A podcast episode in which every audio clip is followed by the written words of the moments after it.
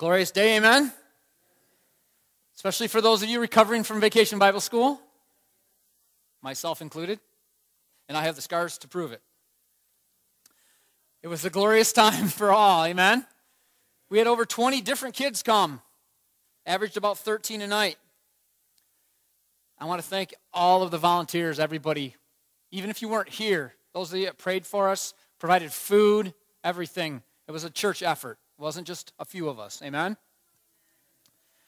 One of the neatest things that we enjoyed was we had some neighbor kids come that live here close to the church. And after the first night, they nearly beat me here, and you all know how early I get here. They were excited to come. I was talking to Elder Kowalski about it earlier this morning, and he said, You know, how many, how many invitations have we sent to the houses close here to the school? A lot, right? But we reached those children, didn't we? They came. The mission field is right here outside of our door. And so, success breeds more work.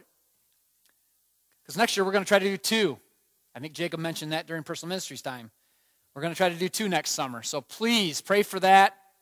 Keep that in your prayers and be sure to come and help us. Before we open the Word of God, let's open with a word of prayer. Dear Heavenly and Merciful Father, Lord, once again we thank you for all that you've done for us. We thank you for the blessings, the glories, and the responsibilities that you've given us, Lord. And Lord, we thank you so much for the means and the tools and the laborers to carry out your work. Lord, now we ask you to send your Holy Spirit. Bring your words to my mouth. As I open the Bible, please, Lord, guide us to your truth so that we will follow you always. We ask this all in Jesus' precious and holy name. Amen. Believing is seen. How many read that and thought that's a typo? Anybody? We often hear seeing as believing, don't we? That's a very popular saying, especially in our culture today, right? It's actually a very accurate idea, too, if you think about it. We believe what we see. In fact, most of the time, we need to see it before we'll believe it. Amen? We trust what we see more than we do from our other senses. Our ears, our taste, our touch, and our smell can easily be fooled, more easily than our eyes. Friends, our bodies are a complicated but marvelous and powerful gift which include amazing capabilities that are only possible by a loving Creator God. Amen? The human eye is remarkable. It rapidly adjusts to changing light conditions, and it focuses light rays originating from various distances from the eye. When all the components of your eye function properly, light is then converted into impulses conveyed to the brain where an image is perceived and interpreted or seen of what we think we're seeing. It could be said, though, that the brain is the true organ of sight, not the eye. What is projected by the brain as a result of the messages coming from the eye is the image that we see and as we perceive as real. In reality, our brains really are the main organ of sight. Light and the brain are important components of being able to see. In fact, without them, our eyes would be useless. Think about that. It's a complex system. Now, the Bible's full of amazing visual events, amen? Miracles and messages that people could actually see with their own eyes. They lived those experiences, they saw them, they touched them. Friends, this is what occurs in the natural world. However, there's another set of eyes that God has given us. He gave us this so that we could see the things of heaven that would allow us to see the supernatural. These eyes are spiritual, they're not physical. But the images they produce are so real and so vivid, and they can affect the way we live dramatically. The Bible calls this the eyes of faith. These eyes are focused on the unseen things of above, which cannot be explained or understood by the human mind. We can't perceive in our brains and calculate what they are based on physical things we see in the world. Turn me to Job chapter 42.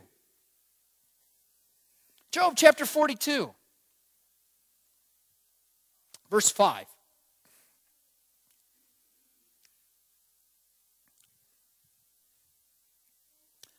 This is Job speaking. He says, I have heard of you by the hearing of the ear, but now my eyes see you. Did Job see the Lord in person when he's talking here? No. Was Job was not talking about a literal visual sight of God. He meant that the shadow of unbelief caused by self-righteousness had been removed and his faith saw the being of God as glorious and a living reality. It wasn't his physical eyes, he was talking about the eyes of faith. He says, Through faith I see God.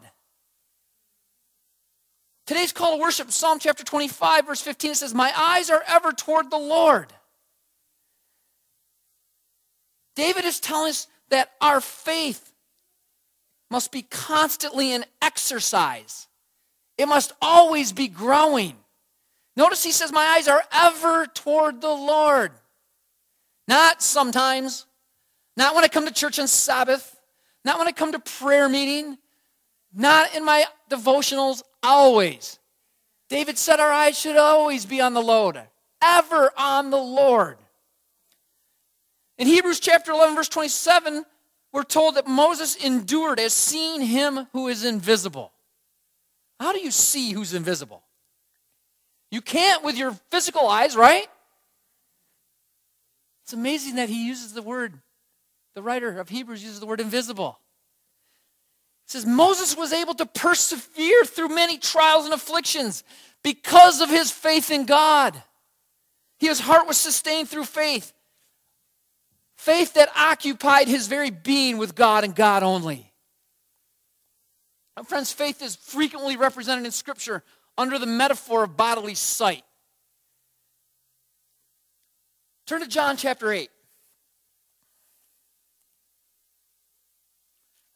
The Gospel of John, chapter 8, verse 56.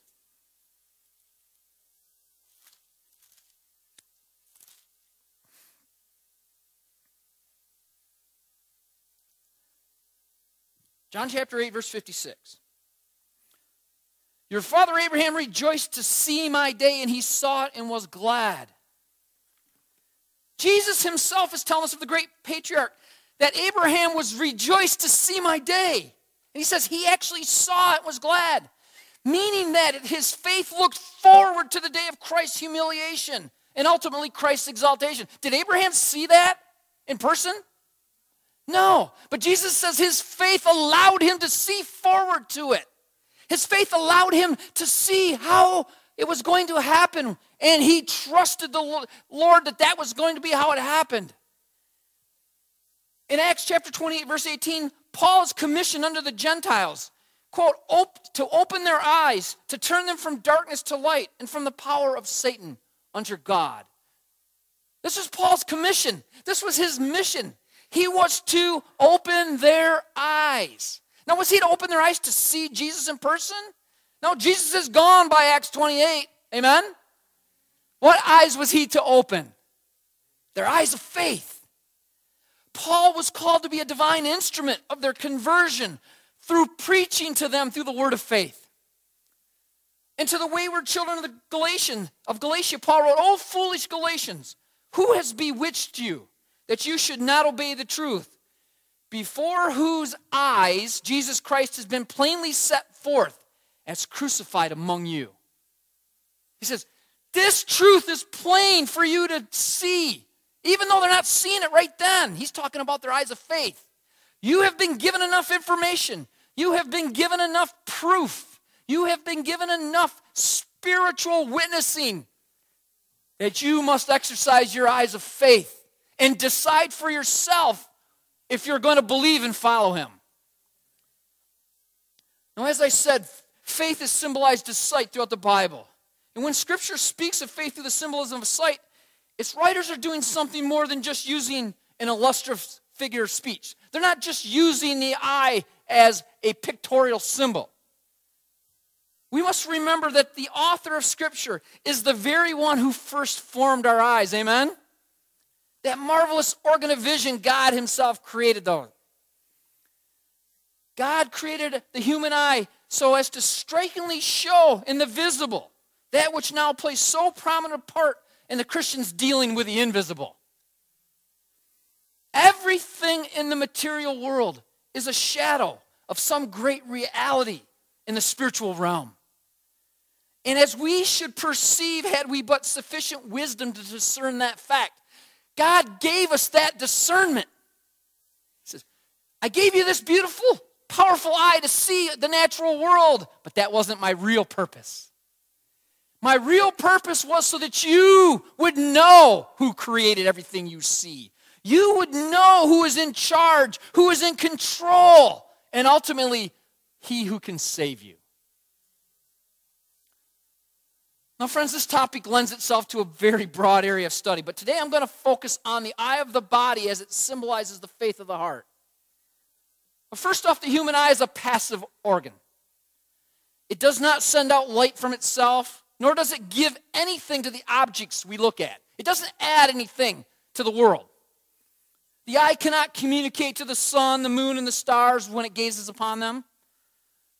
The eye merely receives the print or image of them to our minds without adding anything to those actual objects. Friends, it's the same with faith. Faith gives nothing unto God or to what it beholds in the word of his grace. We add nothing to God, he doesn't need anything added to him. Faith simply receives or takes them into our heart as they are presented to the view in the light of the divine revelation. Faith is for us. Turn to Isaiah chapter 45. Isaiah chapter 45, verse 22.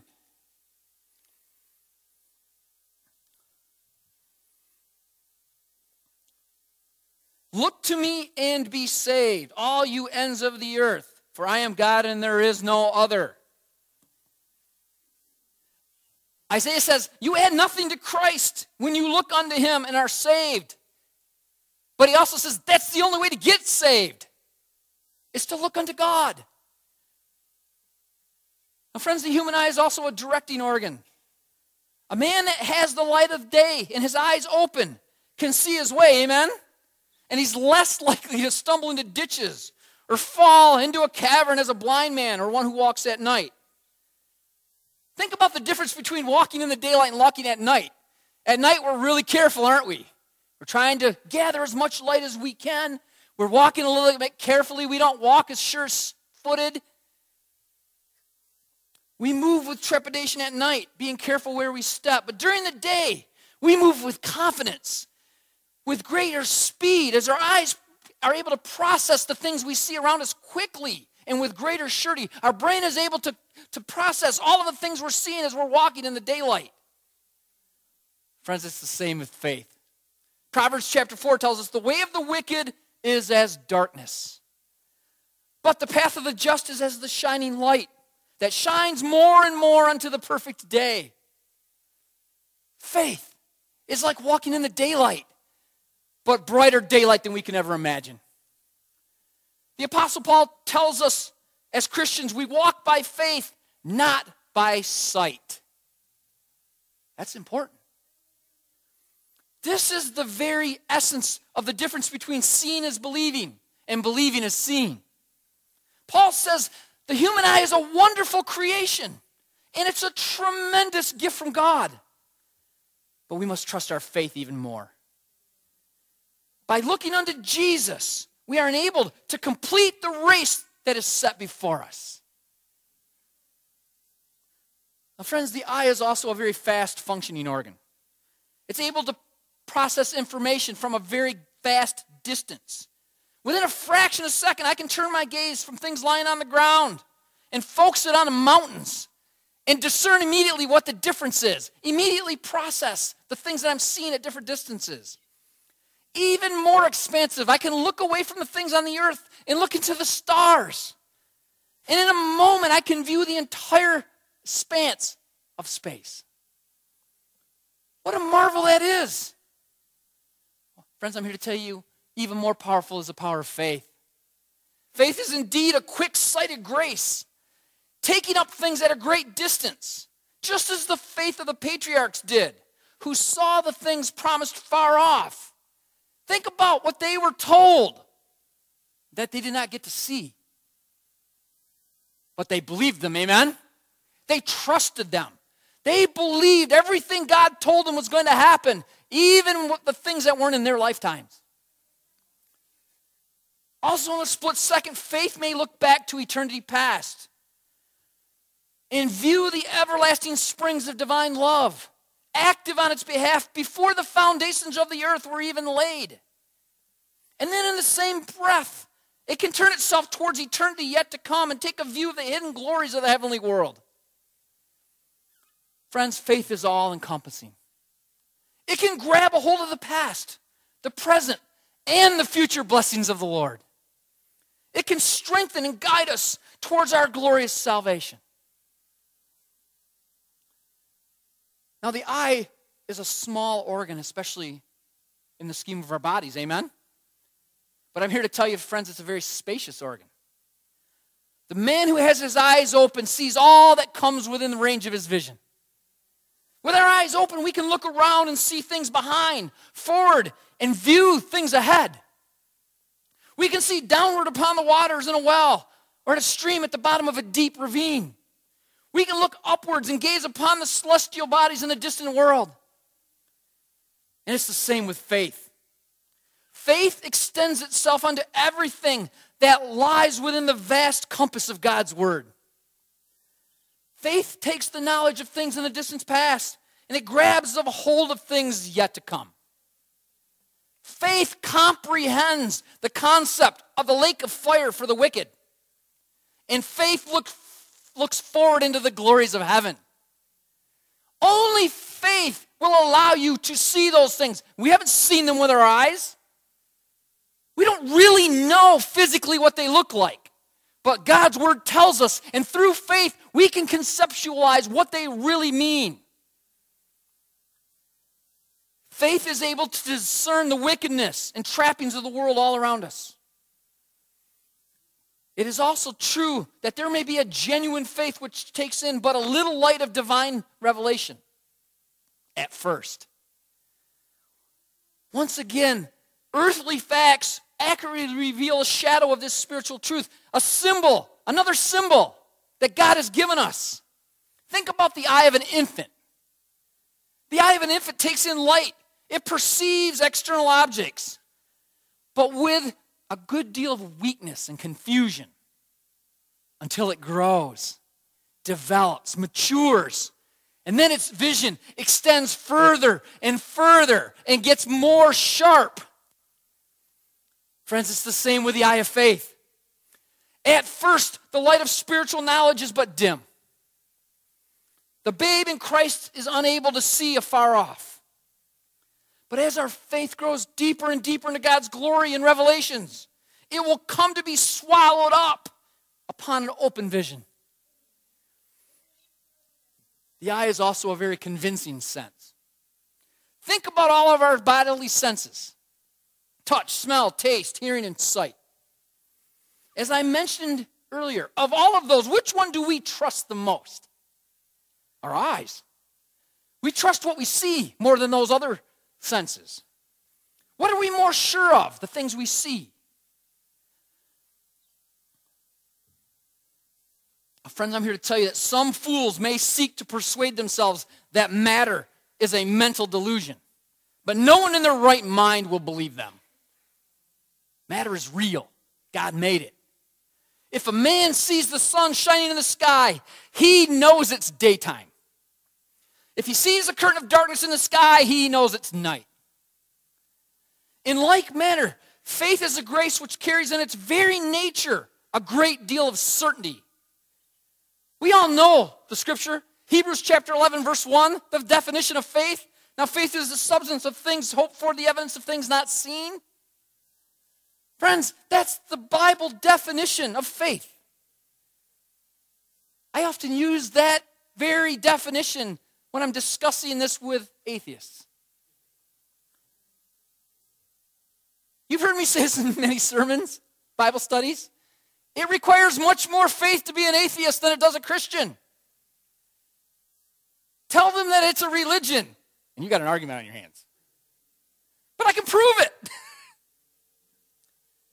Skeptics may deny the divine inspiration of scriptures.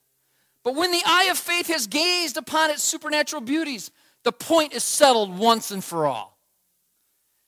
Others may accuse Jesus of simply being a foolish myth. But once the saint of God has really beheld the Lamb of God, it can say, I know that my Redeemer lives. Doesn't say I think. Doesn't say might. It says, I know my Redeemer lives. Our faith will be being compared to it is even stronger than the human eye. Friends, we see the divine. We grasp a hold of his glory, his sufferings, and his love. And we know more than any physical thing we can see with our own eyes that our Redeemer lives. The human eye is also a very impressing organ. What we see leaves an impression on our minds, doesn't it? That's why David extols us in Psalms chapter 119, verse 37. He extols us to pray the prayer Turn away my eyes from beholding vanity, and quicken thou me in thy way. This is also why the prophet told us in Lamentations chapter 3, verse 51 What I see brings grief to my soul. Friends, once again, we look at the natural world as an example. If we look steadily at the sun for more than a few moments, what happens? An impression of the sun is still in our eyes when we look away. It is the same with faith. True faith leaves an impression of the Sun of Righteousness upon our hearts. Psalms chapter 34, verse 5 says, Those who look to him are radiant with joy. He's not just talking about those who saw him in person. He's talking about the vast multitudes who have seen him through the eyes of faith. The apostle Paul continues in 2 Corinthians chapter 3 verse 18 says, "But we all with open face beholding as in a glass of glory the Lord are changed into the same image from glory to glory as by the spirit of the Lord." Notice Paul's usage of the symbolism of vision to describe faith. Paul's also reinforcing a very stern counsel that we become what we gaze upon. We are what we put our faith in. This is why we are counseled not to even gaze upon evil things. Paul tells us, in fact, we will be changed into the same image that we put our eyes and our faith upon. Friends, this is a glorious promise, but it's also an ominous warning. It's a two edged sword, isn't it? But I prefer to focus on the positive edge of that sword. As the mighty power of Christ will, in that glorious coming day, transform the bodies of his people from mortality to life and from dishonor to glory, so also does the Holy Spirit right now exert a moral transforming power on the character of those who are his. The Holy Spirit will transform your character if you have faith.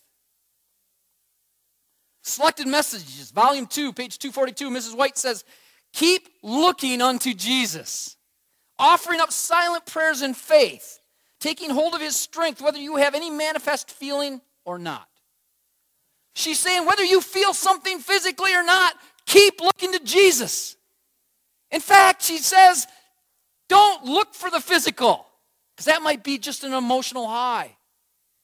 Go right for it as if every prayer offered was lodged in the throne of God and responded to by the one whose promises never fail.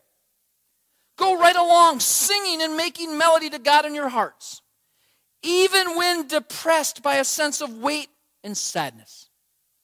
I tell you, as one who knows, light will come. Joy will be ours, and the mists and clouds will be rolled back, and we pass from the oppressive power of the shadow and darkness into the clear sunshine of his presence.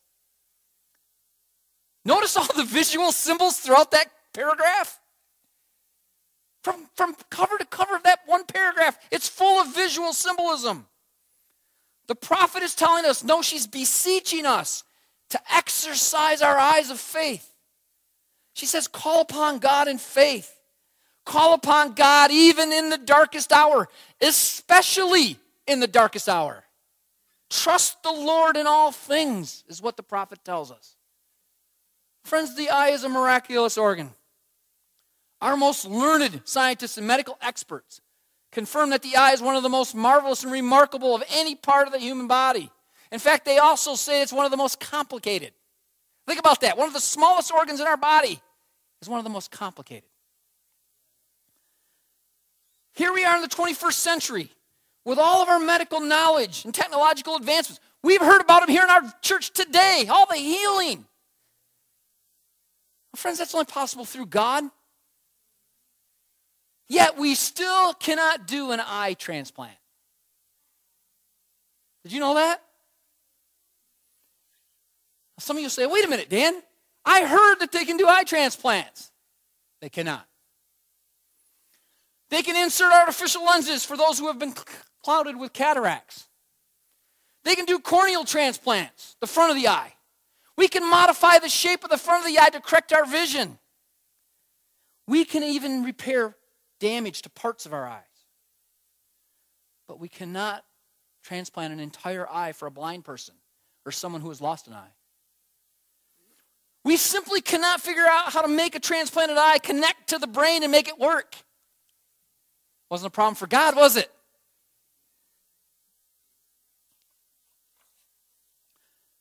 Friends, there's much wisdom and power of the Creator to be discovered in the formation, in the operation of the human eye.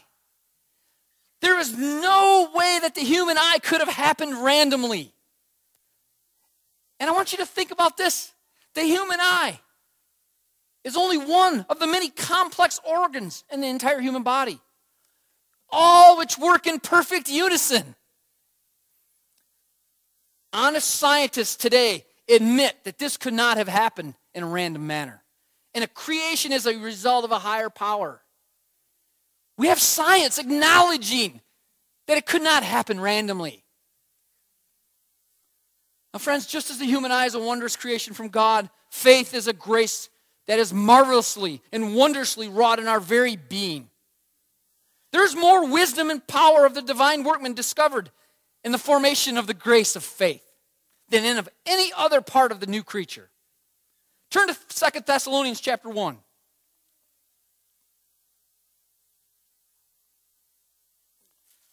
Second Thessalonians chapter 1 verse 11.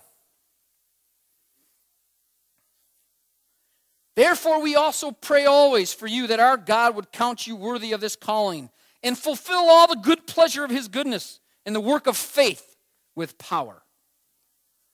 Paul's telling us that God will fulfill all of his promises to the believer. He will bestow his goodness upon us, and he will reward our work of faith with power. He says, You exercise the eyes of faith, and I will give you power. I will give you more power than you can conceive. Scripture tells us exactly the kind of power that God will bestow upon those who show faith in Him. Turn to Ephesians chapter 1.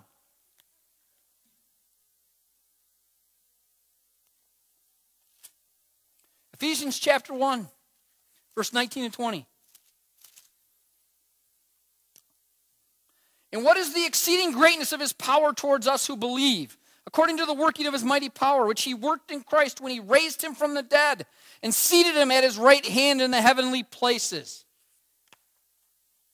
Friends, this is the great exceeding power that was put forth by God in the raising of Christ from the dead. He says this will be exerted upon within those who believe. He will give us the same miraculous power that He gave Christ over death if we will believe in Him. Friends, this is a powerful promise and one that should cause us all to tremble with excitement and anticipation. The same God who raised and resurrected Jesus is offering us the same gift, the same power in our lives. All we have to do is surrender to Him, to trust Him in all things. In today's scripture reading in John chapter 11, Jesus is telling Martha that faith in God is a requirement to see God. Think about that. I want to know what is required to see God. Amen? Jesus tells us believe. Believe in me. Well, the human eye is also a very delicate organ. It can be easily damaged. Amen? A tiny speck of dust will cause pain, cause your eye to weep. I want you to think about how you feel when you get something in your eye. Not only does your eye water and your vision blurs, but so does the other eye. Friends, I only have one eye, and if I get something in that eye, my other eye thinks I got something in that. Makes you your whole body contract. Makes you feel uncomfortable, doesn't it? It feels like your whole body is contorting for a little speck in your eye. The very thought of not being able to see causes panic, doesn't it? Because our, we rely on our eyes so much. While our arms and legs may be the engine, our eyes bring the fuels and the direction for that engine to direct its energy. We don't know where our arms and legs are going or need to go until we process what we see and what we want to do. Once again, God has given us a natural example to point us towards a spiritual end. Note how our body deals with a foreign object in our eyes. God designed this wonderful organ with a very unique way to recovery. It weeps out the dust that gets into it, it causes it to seep out, to weep out slowly sometimes. Friends, that foreign object in your eye is a shadow of sin in your life. Sin is a foreign object that was never meant to exist in this world or in our hearts. Just as He has given us the remedy for dust in our eyes, God has also given us the remedy to remove sin from our lives. Amen? The precious blood of Jesus will weep out the dust of sin from our lives, from our hearts, just as our tears weep out the dust from our eyes.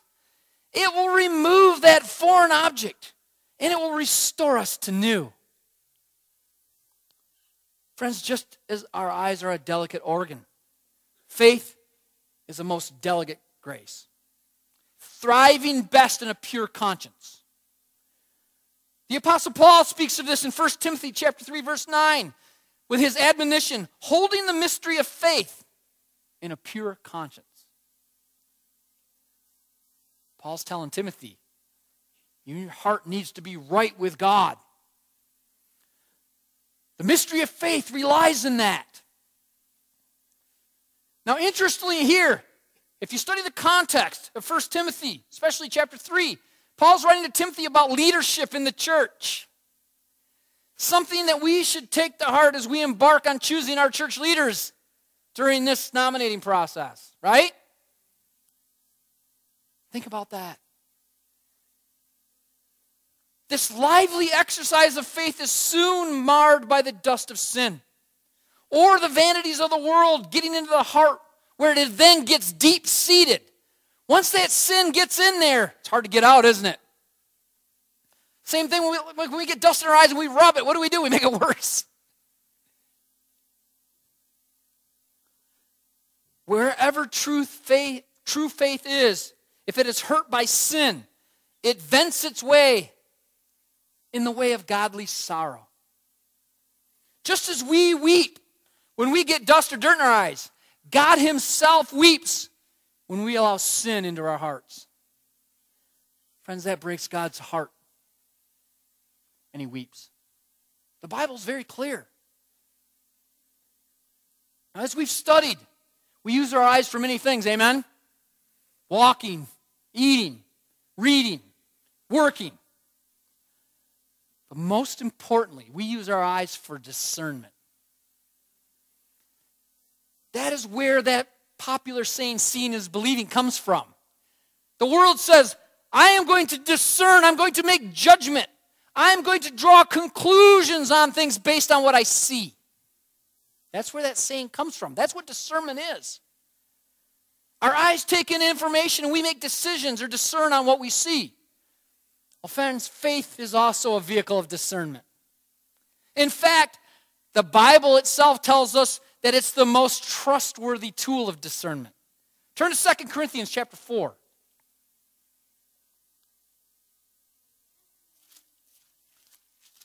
Second Corinthians chapter 4, verse 16.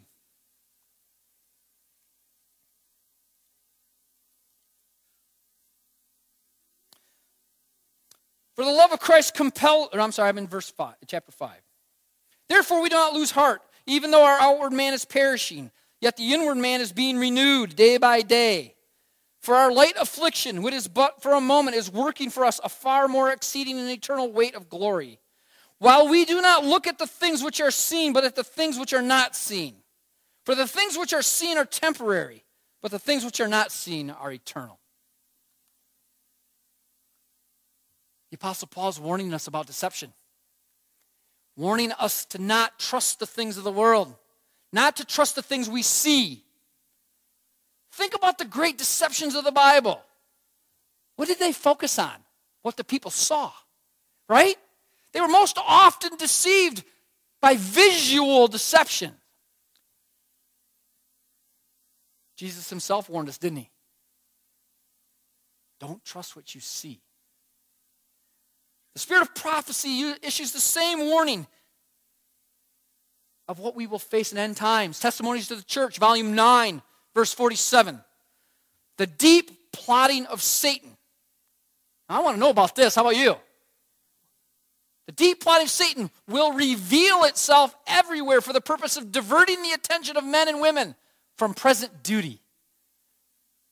She says, the deep plotting will reveal itself. There will be signs and wonders. But the eye of faith will discern in all these manifestations harbingers of the grand and awful future and the triumph that await the people of God. Notice she says that the eye of faith will not only reveal these manifestations as false, but our faith will also tell us that our victory is near, that our victory is at the door. She says these are scary things that we're going to see. But she says, take great joy also. Because when we see those things, the end is right there.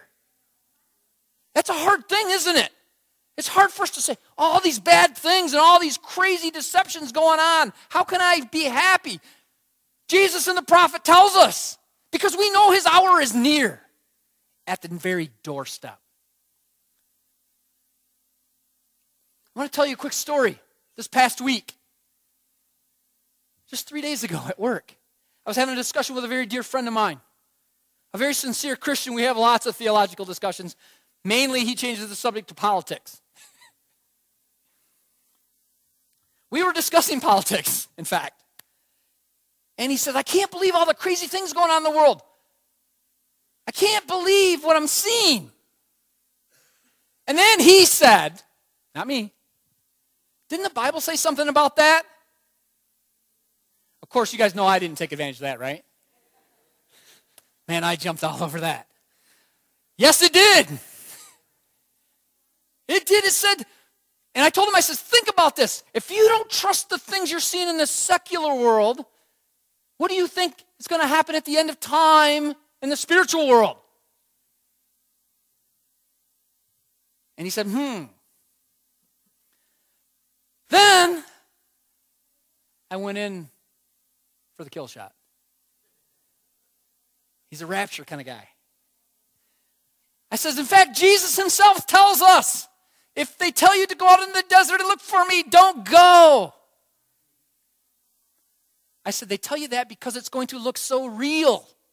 It will fool you. Everybody, I like a lot of people say, well, I'm strong in the faith, Dan. It doesn't matter. I can look upon, because I, Jesus says, don't do it. Jesus himself says, don't do it. His answer was, Where is that in the Bible? Man, did I type an email about like that.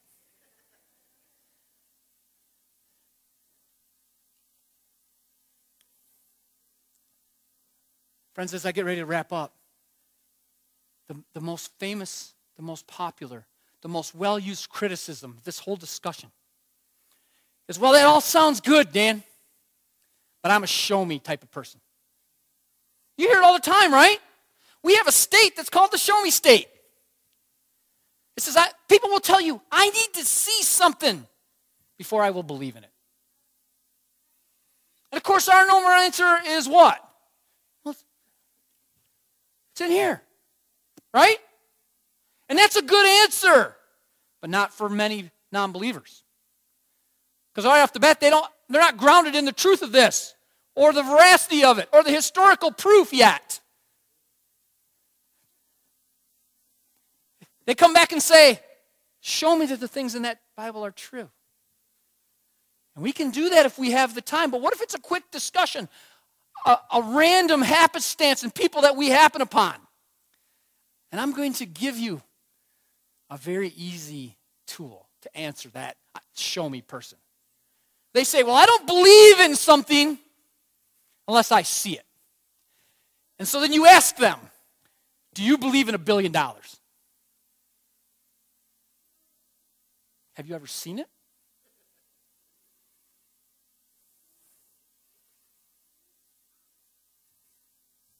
I've used that before, and I had people walk away from me grumbling. they don't have an answer. Friends, it's just simple, but it leads you to much deeper discussions, don't it? In fact, the Bible says many of the things we're asked to believe we won't see. We didn't get to see Jesus walk the earth, did we? But we believe, amen? We believe because we've seen what the power of the Holy Spirit will do in our hearts. We see the transformation in our friends and our families, our Christians, brothers and sisters. But most of all, we have our own conversion experience. Friends, that's the most powerful witness that there is. Nobody can argue with that. Not rationally. Friends, the Lord has given us a wonderful and powerful gift in our bodies. He has endowed us with abilities that we still not, do not comprehend today, and we will not comprehend before He comes. Yet I believe that we often get lost in the marvel of our own self. Just as the enemy did with our first parents, he has convinced us that our power is ours and that we are masters of creation. Of course, friends, that is the path of ruin and wreckage. And man has been paying the price for believing what he saw rather than allowing God to show us his light through faith. Everything in creation points to a creator God. The same creation also provides shadows and symbols for us to better understand God and his character. Well, it is easy to revel, revel in our power of our faculties, of the strength of our intellect, which, friends, is tremendous. We are the most powerful being that has ever walked this earth because of God. There's no denying that. The problem is, is that we've put ourselves above God, the very creator of the power that we are worshiping now. God has revealed himself to us visually through creation, through Scripture, and through Jesus Christ. And He reveals Himself to us spiritually through the Holy Spirit. God has done more than enough to give us a reason to believe. He has provided us with a solid foundation. But that foundation must be built upon with faith, with trust, and most of all, with love. With this faith, friends, we will find that believing is really seeing. Friends, I ask you, search your hearts. Spend time on your knees. Strengthen your faith so that you do not remain a babe in Christ. Not only for your own salvation, but for the lifting up of others. As your faith grows, your power to reach others will grow. You can reach people that I can't reach, the pastor can't reach, that the conference can't reach. You have access to people that we don't have access to. It's the same message that Walt and Jim and Jess and I have told the prisoners in the jails. You can reach people that we will never get access to. The same is true for each of you. If you strengthen your faith, Jesus will give you the power to reach those people. And he will give you the power to deliver them. Friends, it is my deepest prayer that you continue to grow in Christ so that we all see each other in heaven. Please join me in singing the closing hymn, number 608 Faith is the Victory.